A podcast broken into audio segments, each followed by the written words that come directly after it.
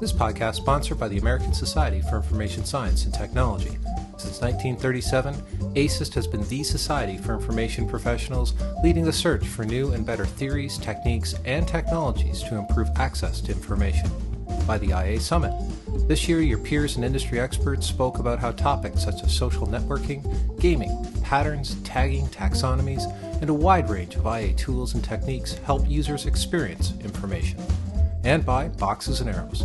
Since 2001, Boxes and Arrows has been a peer written journal promoting contributors who want to provoke thinking, push limits, and teach a few things along the way. For more events happening all over the world, be sure and check out events.boxesandarrows.com.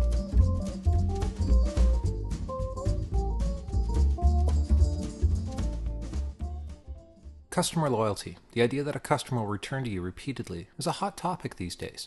Brandon Schauer lays out an experience centric approach to fostering and creating loyalty by systematically impressing your customers again and again.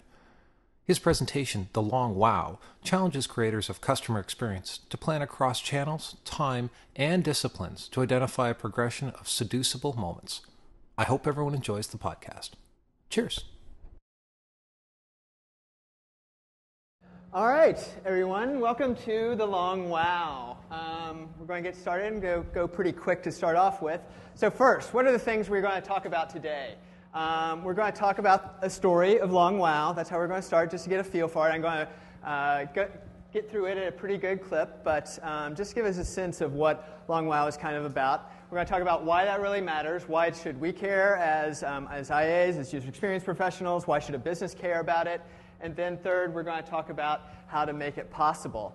Um, overall, though, one big point I want to make is I feel this talk is really about how do we practice IA and UX in a different way. Um, I strongly feel that if we all just go to conferences, pick up best practices, apply the same best practices back at home that everyone else is, User experience, information architecture will never be strategic within an organization. If we do everything the same way as our competitors do, the executives who, who work with us will always just think, oh, well, we do it the same way they do it, let's just do it cheaper. But if you do it in a way that's unique, that connects with something distinct about the organization you're in, if you practice it in a different way than your competitors, your, your practices will become strategic to your organization. You will no longer be perceived as solely a cost center. So, things we won't talk about. It's not about the long now, it's not about the long tail. If you're expecting that, that's somewhere else. Go read a book, please. Um, and we're not going to be talking about anything Web 2.0. So, let's talk about the short story. I want to tell you about two different devices, okay? Here's the first one. Um, anyone know what this is? Pedometer, yes. Okay, so this pedometer does a couple of simple things. It tracks distance, time, pace. Um, it keeps track of your calorie burn. That's kind of nice. Uh, and it keeps uh, seven day history. So if you want to see how far you walked or ran or jogged, you know, two days ago, you can look that up. Kind of cool, kind of nice. But what strikes me about this device is that on day two, it's the same exact, devi- uh, same, exact same device. And then on day three, on day four, on day five, it does the same freaking things. Okay, so if your life changes, if, if you want to move from running to walking to um, some other sport, whatever the case is, it doesn't adapt or change with you. Um, your, your life has changed, but not necessarily it. Let's compare it to this device. Okay, um, this is probably a story that many of you know, but I'm just going to try to tell it to you in a slightly different way. So, it also tracks distance, time, pace, and yes, it tracks calorie burn, and yes, it keeps a history of your previous runs or walks. But the different thing about this one is it fits into your shoe. It has no immediate interface on the device for you to look at it like that ugly LED on the other pedometer. The other thing is it connects to an iPod Nano, which probably explains the two logos now that you're seeing on this pedometer. Um, and the third piece of it is very interesting. Because you have it in your shoe, because you have the iPod Nano, um, it communicates to one another, and the Nano becomes an excellent little interface for looking at the data that this little pedometer is generating. Kind of cool. So, what does this actually enable you to do? Let's take a first example, okay? You're out on your run. Okay? You're going along, and then it says, hey, you're on mile two. And then it goes back to your music. It's really subtle, it's really nice, but you can't even imagine the other pedometer doing anything like that, right? But suddenly this one does it. It's really subtle. Um, they call it the voice feedback. It's just a little bit, bit of wow that happens that you weren't expecting, but is really, really nice and compelling. So let's keep on going. Um, once you get back from your run, because it's nano, you can sync it. Not only does the music sync, but your run data as well. So a lot of interesting things pop out. You can visually look at your run. That was never possible before in the running experience, but you can actually see where you peak, where you drop off, how the run went. Um, you can look at your run, uh, your different runs over time. You can look at how this week went. Did I run as much as I planned to? Um, what are my good days? What are my bad days? That sort of thing. You can um, also build out routes for yourself using uh, Google Maps. I love that Nike does not insist on using all their own technology. They'll work with Apple, they'll work with uh, Google to make it all possible. They don't have to be the best at everything, they don't have to try to do everything. So you can build out a route and say, hey, how far do I want to run? Is this how, how much I want to shoot for today? Kind of cool. So, synced uh, tracking of your uh, pedometer onto a more vivid interface. That's pretty cool. Um, definitely something that the other pedometer won't do. Let's go back to the running trail, okay? We're out there. We're on mile four. Let's say that's where, where we uh, normally drop off. So, what is the uh, what is this device going to help us do? Well, you're starting to drop off. You're going slower, and then all of a sudden, you can push the button.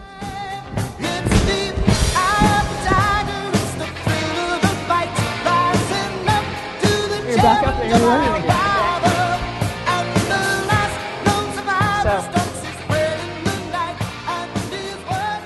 Uh, so you may think this is funny. This is actually the number one download, downloaded uh, power song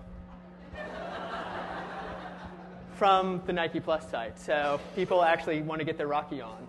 Um, let's keep on going though. Uh, from the desktop, you can also network with other people and build groups that say, hey, here's how long we want to run this week, or here's how fast we want to go, or here's how we want to compete against each other. So this is the Loser Buys Lunch Club.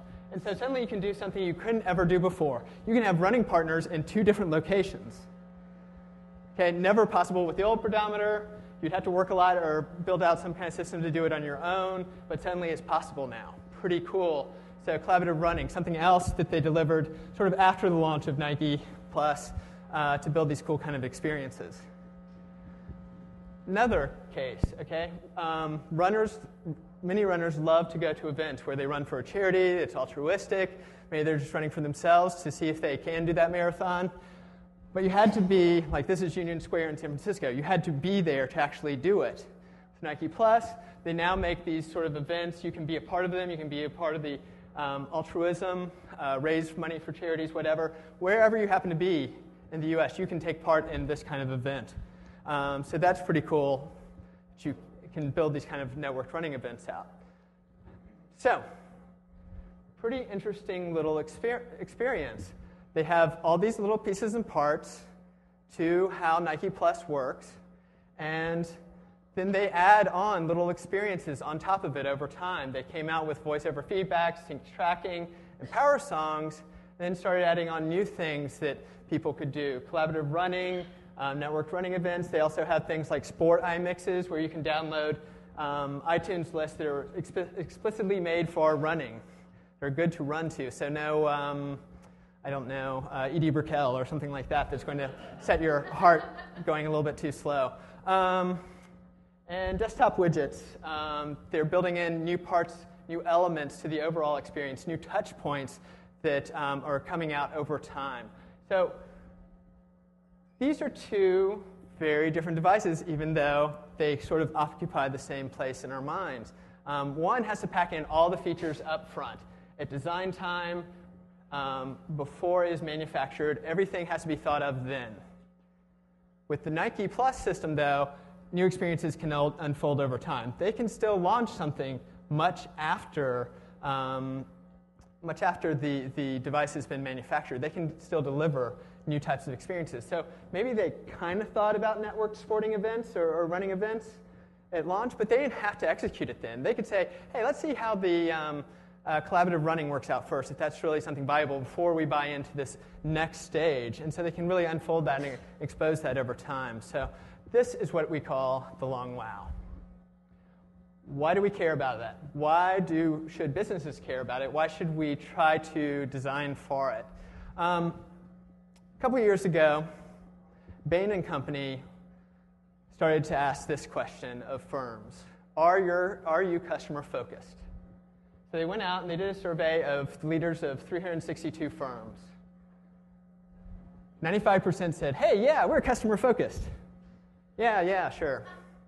So 80% of those, when asked, said, Yeah, and we also deliver a superior experience. So Bain & Company said, Okay, good, sounds nice. Let's go ask your customers then and see if they agree that you deliver a superior experience. So, of that 80%, what percent do you think their customers actually agreed? Eight. Okay, not too great. So, when we ask this question, are you customer focused? Obviously, no. But I think this big red area represents a whole lot of opportunity for the rest of us. A lot of job security, maybe um, in terms of there are a lot of experiences out there that need addressing from a user experience perspective. So, Bain and Company went on and said, okay, well, how do we tell from a customer viewpoint how well are you actually doing in terms of delivering a superior experience? So, they asked this of customers, and Jared uh, referenced this this morning. How likely are you to recommend this product or service to a friend? And this simple question uh, was inspired by uh, work that Enterprise Rent-A-Car was doing to just drive customer focus throughout their organization. And this ultimately came the Net Promoter Score, um, NPS. Some of you probably uh, might groan when you see this because you use it within your organization. But it became a way to at least get a rough feel of how focused, how superior your customer, serv- your, uh, customer experience might be. So there became a, a rough way that you could start measuring customer uh, loyalty. Why customer loyalty? Um, because this question essentially says, do you like us enough to recommend it to other people? means you're probably going to stay with us yourself. We care about customer loyalty because it's a lot easier to keep an existing customer than it is to get a new customer. It means we're delivering good experiences. It means we're doing the right things right to keep our, our right customers happy. So, we have some rough tools. Uh, Jared also mentioned CE11 this morning, but uh, the, the um, Net Promoter Score is also another good tool. But we need to ask how do you actually create customer loyalty? That wasn't answered so well uh, by the Bain & Company research. They more focused on just how do we tell whether people are doing it right. So, how do you create customer loyalty? Um, one approach, the knee jerk response, of every MBA is let's have a loyalty program. Let's assign customers little numbers and give them gold, silver, um, platinum cards and tell them that they're a loyal customer so they get a certain medal. That's not an incredibly powerful approach. It works in some arenas, sometimes with travel, but it's actually a very crowded way of doing it. That 75% of, of uh, consumers actually already have a loyalty card. Why are they going to use your program? Um, even if you, uh, in the travel space where it works very well, if you have a loyalty card with, let's say, um, uh, American Airlines, I'm going to uh, set it up for failure a little bit here. And then you also, but you can fly to the same destination for a relatively same price for, via Virgin America. I'm going to guess you're going to go Virgin America. So we've, this came out of some research uh, Adaptive Path did in the field with um, financial services companies. The financial service company said, We think our loyalty program is really important and core and strategic to what we do. We want, as a part of the research you go out and do, to look at how this loyalty program is perceived, how we can increase the value of it, what customers love about it. When we went and asked the customers, we specifically recruited people who were, you know, the silver, gold, or platinum customers, and we found out most of them didn't even know they were part of the program. Okay? Those who did know they were part of the program knew it because the top of the statement said it, but they didn't actually know what the benefits were. And when we told them about the benefits, they didn't really care that they got you know, a discount on a credit card, that they got uh, a free ticket to the baseball game or whatever the case was. They actually just wanted the services that they were paying for. They wanted financial security for the future. They wanted good service support from their financial advisor. They wanted to co- retire comfortably. They didn't want all the benefits that had nothing to do with the service they were actually paying for.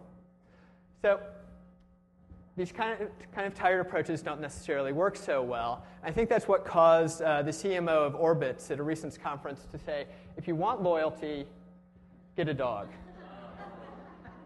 okay, that it's that's a simple kind of relationship where that can happen, but um, if you really want to engender loyalty, you're going to have to go deeper. You can't just assign someone a number and they're going to behave loyally like a dog might. You have to build a relationship with them. So I'm going to go to the sage advice of this thinker, the Grinch, who was speaking about Christmas, but I think he could have just as easily been speaking about customer loyalty. He said this Christmas is something, isn't something you can buy from a store. Christmas, perhaps, means a little bit more. I think uh, customer loyalty is essentially the same thing, that it means more than just giving someone a number and a card. You have to go deeper, you have to start thinking about relationships. So, what does meaning more actually mean? What is the Grinch talking about? So, I'm going to read my slide now, like you're not supposed to do. Meaning more means repeatedly creating notably great experiences. True loyalty and the word of mouth that comes with it evolves naturally from the great experiences you have with a company over time. I think over time is real key. You can impress someone once, but they will eventually forget about it. But if you're able to do it repeatedly through an experience and a relationship with someone, that is a relationship. That is the, the fertile ground for loyalty. Second point notably great experiences are punctuated by moments of wow when the product or service delights, anticipates the needs of, or pleasantly surprises a person. I've been in so many conversations recently when we're talking about what really impresses us, what are great experiences, what do we really like, and a lot of it comes back to those points of, hey, I wasn't even expecting this, but here it was, and, and wow, was it nice that they thought from that perspective. But don't take my word for it. Um, here's uh, some research that um, was done by a gentleman named Daniel Kahneman. He's a Nobel Prize winner for um, some theories involved how, how uh, people perceive and act on risk, but this is work from a different area called the peak end rule. Um, imagine that these are two different experiences, that as the spark line goes up and down, your experience is getting uh, better or worse over time. And what he found is that our experiences, as we perceive them, as we look back upon them, are not the sum or not the green area of this, these charts. We don't remember the entirety of an experience. What we actually remember is the highest point in the experience or the lowest point, so keep that in mind too. And we remember where the experience left off. So in these cases, the peak on the bottom one, much higher. So think of that as a moment of wow, where we really impress the customer. So how we actually remember it is an average of your best moment or worst moment and how the experience actually ended up. So you could think about trying to get high uh, usability across all of this experience. It may not necessarily improve it because you never got above average. But if you're able to find the points that really matter and punctuate those and give those love, that could really create a difference in how customers perceive the experience they had with you um, and what you're doing. Another trick is also end high. So, what are these wow moments? So, let me tell you about one. This is an accidental observation I had. There was a Good Grips measuring cup in a um, store. It's about at eye level. And I saw someone walk up to it and look at it picked it up, and then notice when you turn it, they actually look like this. And the guy literally said, Wow. Because suddenly, OXO is making a little part of your life a little bit easier. You'll notice that on the, the angle, they actually show how much water you've poured in there. I don't know about you, but my kitchen counter is not up here at eye level. So if the normal uh, measuring cup, I have to do this constantly because I have to measure precisely because I'm a really bad cook. So they've made that little piece of my life really easier. So this is, since we're in the kitchen, my little recipe for wow. It's about deep customer insights. It's about empathetic design so that we're always keeping those insights in mind as we're designing it. And we're able to mix those two things together and, and include great experience design that really says, hey, this is the wow moment, enjoy it. That can be really powerful, and that's how we start to create a wow. So, doing a wow is really good to do once, like I said, but when you're able to do it over and over again, as OXO happens to do, that's when I think we start to create a relationship, and that's what I mean by the long wow. So, the long wow is how to systematically serve and impress your customers over and over and over again. So, looking at a lot of cases of who does this well, um, who doesn't, and trying to piece apart how would you do this repeatedly. Um, I think it comes down to four elements. First, you have to know your platform for delivery. Think of all the touch points you have with customers so that you can think of which ones to pull into play for a wow moment.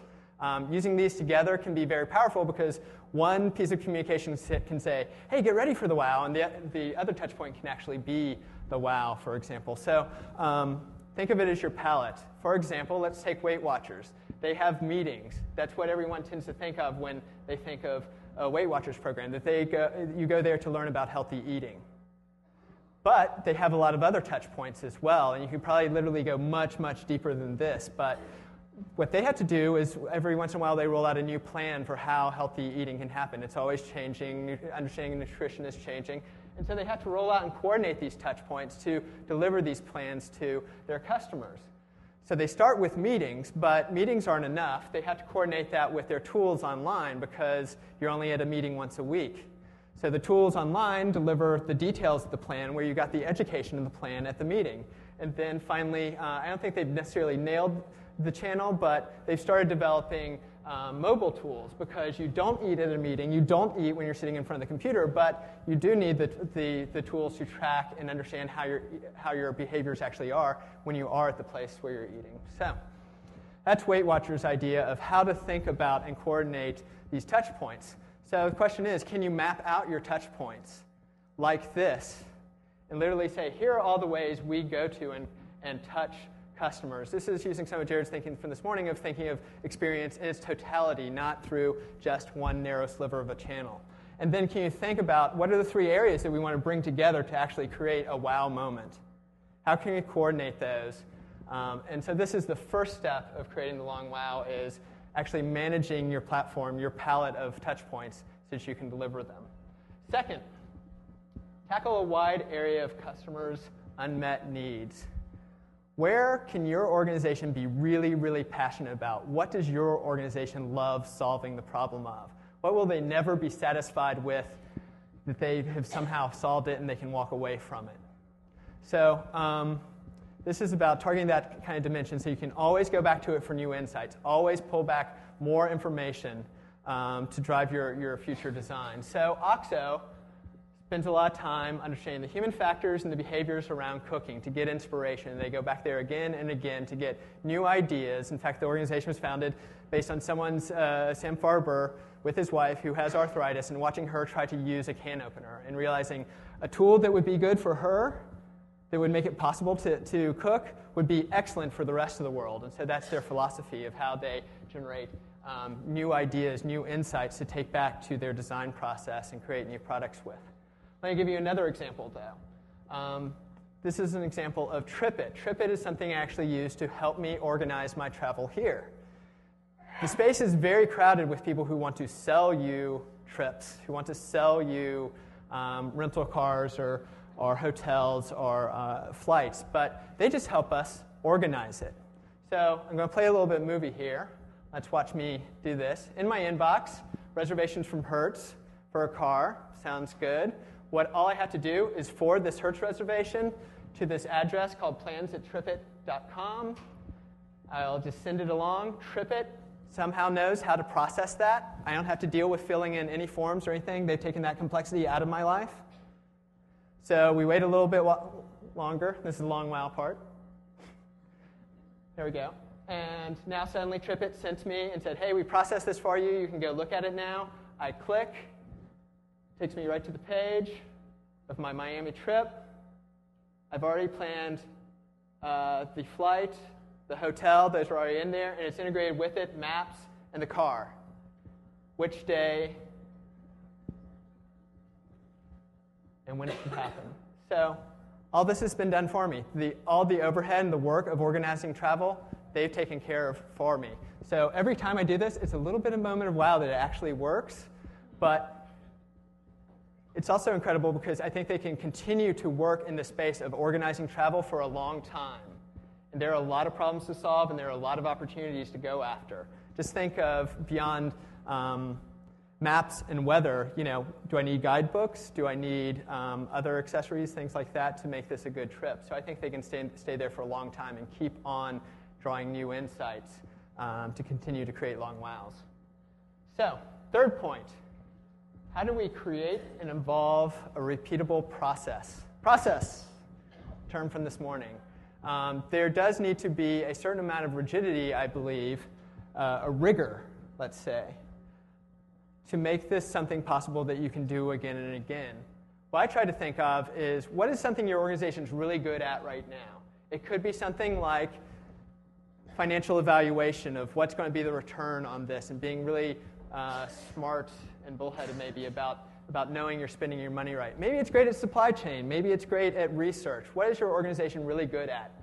And then how can you marry the work that you do as a user experience designer, as an IA, with that so that you can create something really powerful? I think when you start to work with what your organization is really strong and good at and integrate that with your own processes, you're much more likely to succeed. Um, this comes from a little bit of experience working with a financial service company again. They're naturally good at finances. Imagine that. So, by working with their accounting team and estimating out the value of different, um, different user experience projects, we were able to pick design objectives that had the biggest impact on the organization, and then suddenly their user experience team had huge amounts of credibility. Not only that, but they also had great relationships within the organization. So, knowing what you're good at and then integrating with it creates a lot of, of, rigor so that you can do things again and again and drive good ideas through the organization. Zipcar is a good example. Um, Peter Merholz of, of Adaptive Path recently uh, interviewed the CEO of Zipcar, who's going to be at our uh, fall event called um, User Experience Week.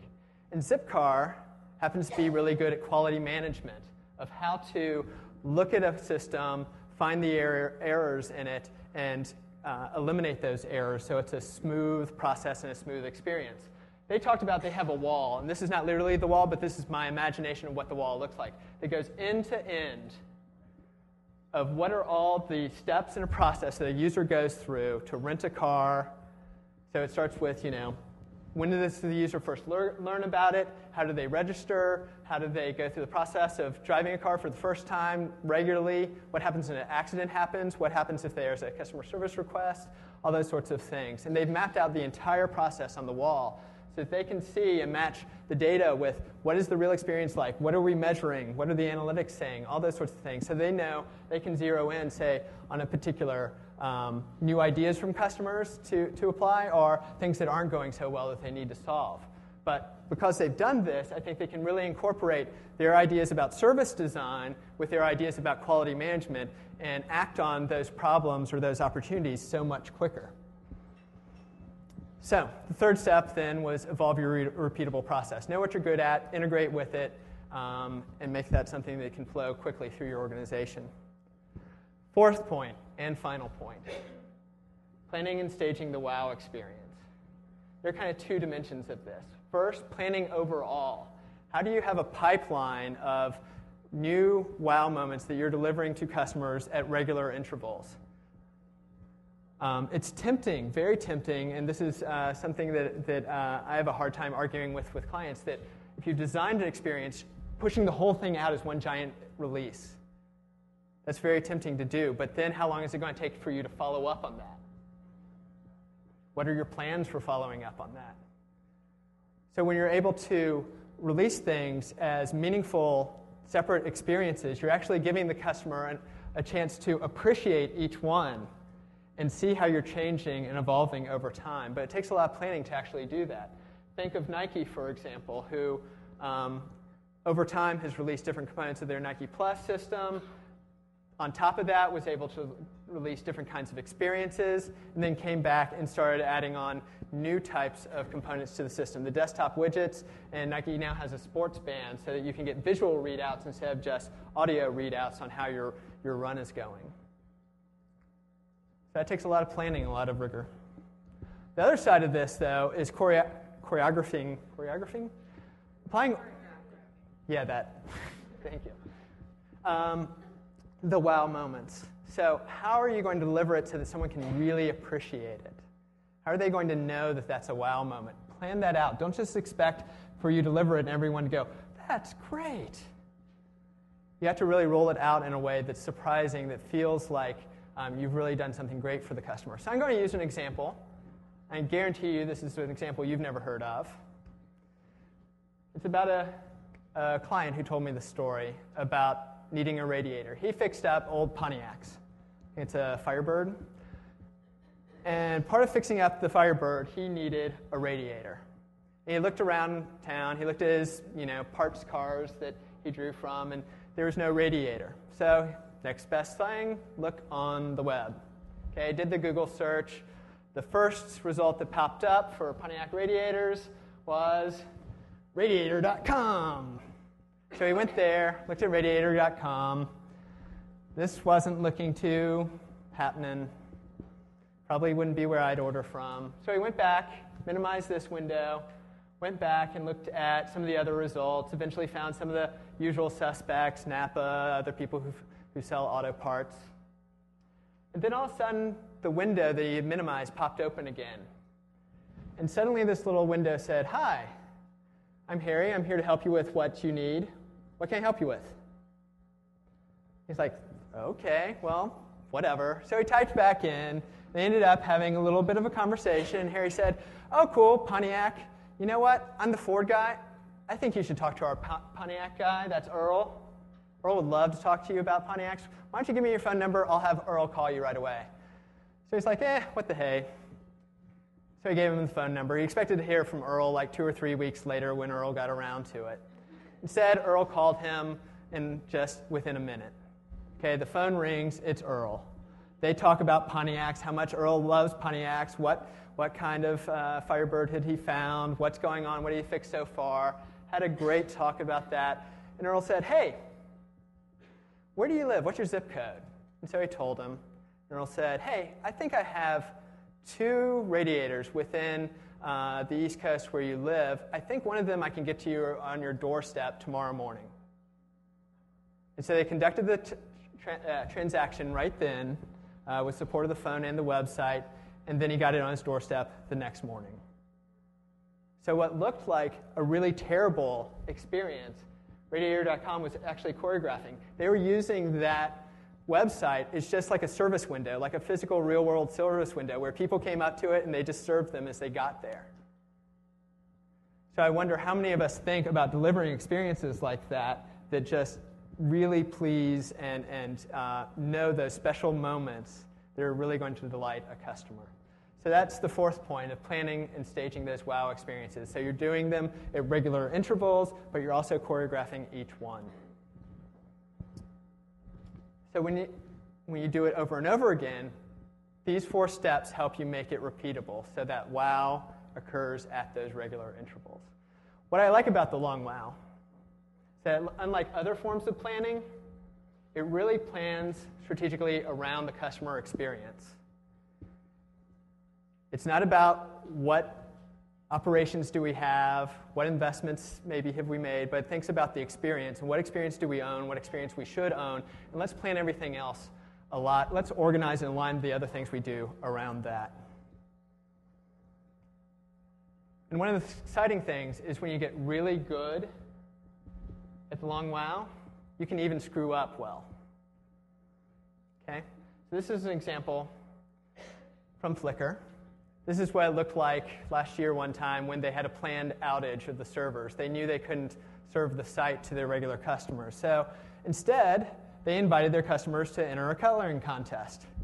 Go offline, do the kind of things that you'd enjoy doing on Flickr online. Enter a coloring contest. So when you upload your photos when you're done, some of them look like this. You tagged them. and then they awarded people, I think, uh, free pro memberships to Flickr, those people who had won. By the way, up on my blog, and I have that my blog listed at the end of this, um, I linked to the winners of the Flickr Color Contest. I linked to peak end rule um, and more details on that, more details on a lot of things I've been referencing along the way. So this has been the long wow. Um, I actually don't think the long wow is for every organization. Like I started off saying, I think we have to practice user experience, information architecture, design differently within different organizations. Um, so, actually, within uh, an upcoming book from Adaptive Path, which will be released uh, later this month, I cover three, two other ways, in addition to the long wow, that you can practice design differently based on you know, what is the tr- strategic focus of your organization, how much control do you have over the user experience. So I would caution you, you know, think carefully whether this is the right kind of design for you to practice, the right type of user experience for you to practice, or whether it's something different. So a lot of great content in this book. Also like that um, Don Norman seems to really like it. Um, he was complaining with us that it, he was upset that he couldn't put it down, it kind of ruined his day. Uh, also worth noting, um, you can go to adaptivepath.com for our newsletter, our blog, and we have three upcoming events, um, which with this nice little code, you can get 15% off of, any of them. We love talking about stuff like this um, and inviting other people who who love to share their information as well. So um, I think that is it. So thank you very much, everyone.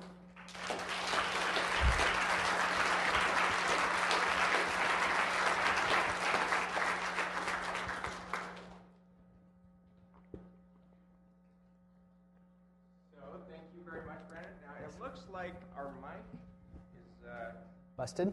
Well, not, not busted, just stuck. So if you have a question, if you could just come up. Or does anyone have a wow moment they'd like to share?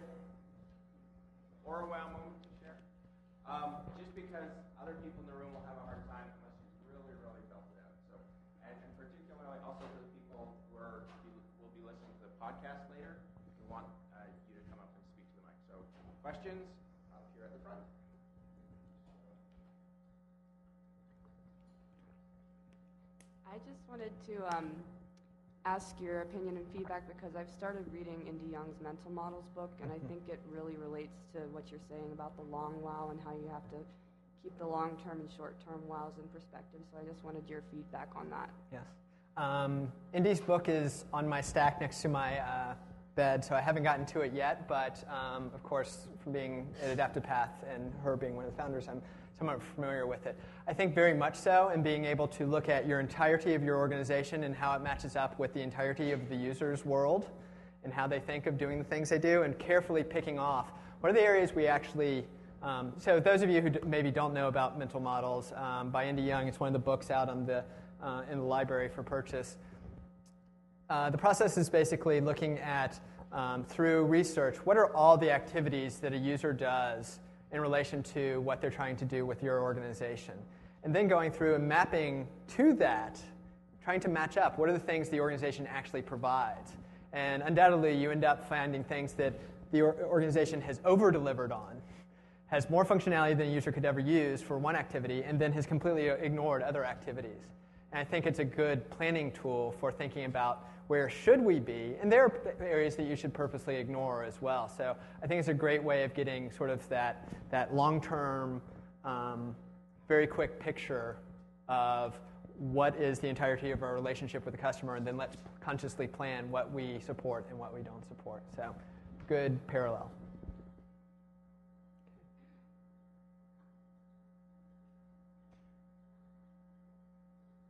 Hi, Jed. How's it going, Brennan?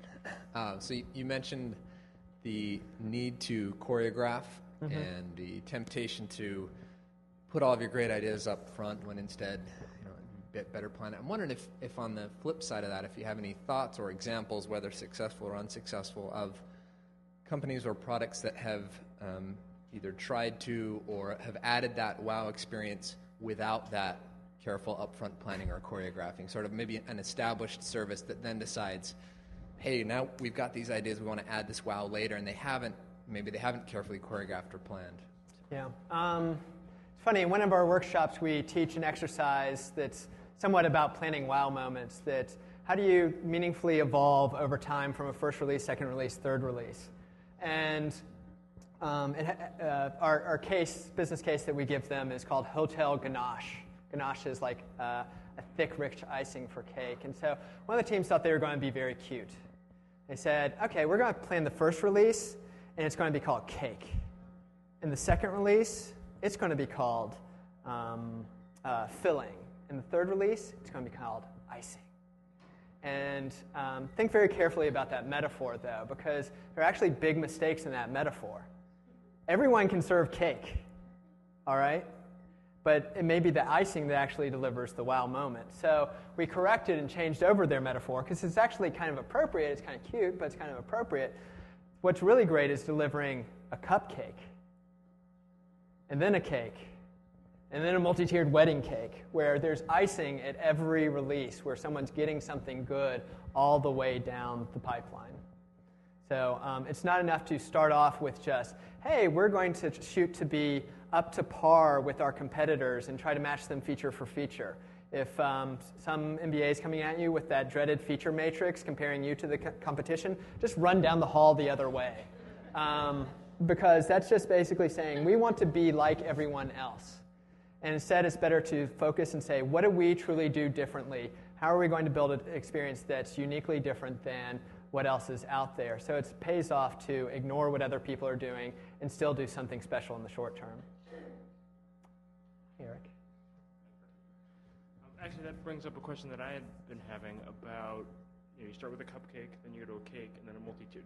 Do you f- see that people find that they need to do bigger and bigger things to get the wow moment, or is it enough to just keep doing different things? Or how do you manage that? Yeah, um, I think that's a great question. So, I, I, if you look at the peak end rule, I don't think you necessarily have to go bigger and bigger each time to maintain that kind of relationship and keep the average high. What does happen with WoW is it only sustains so long. So that's why you really do have to know what you're following up with soon after because the Nike run, eventually I'm going to be over the power song. And that's just going to be part of what I expect from my relationship with, with this organization. One of the other very hard things to do is stop doing some things. Um, one of my favorite diagrams is, that I've seen someone draw lately was um, things we do versus things we don't do, and things we should do versus things we shouldn't do. And in that intersection are things, things you shouldn't be doing, but you are doing. And it's very hard to quit doing those. um, and uh, because sometimes it even costs money to stop doing things and kill them, but that can improve the customer experience just by clearing the clutter. Um, I've got a question that's kind of the converse of uh, what the last few have been. Um, what do you do for customers who come to the experience late? They miss the first few wow moments and they're confronted with a product that might be uh, so cluttered with new functionality that they have trouble, uh, you know, Right. understanding what it does. Yeah.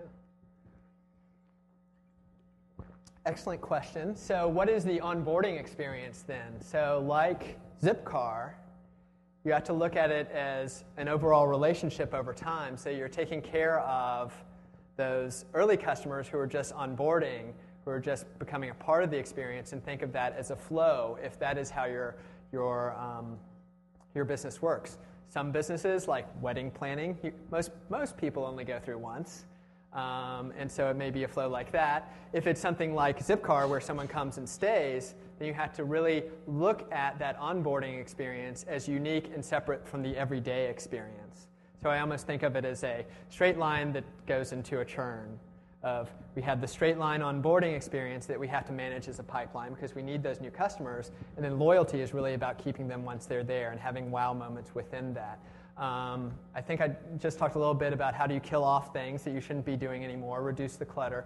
But I think that onboarding experience is real key of how do we just pace things so a user gets deeper and deeper over time? How do you not um, inundate someone with the full functionality of eBay, but just get them to their first bid and making that a great experience? Um, yeah. Were you with we, eBay?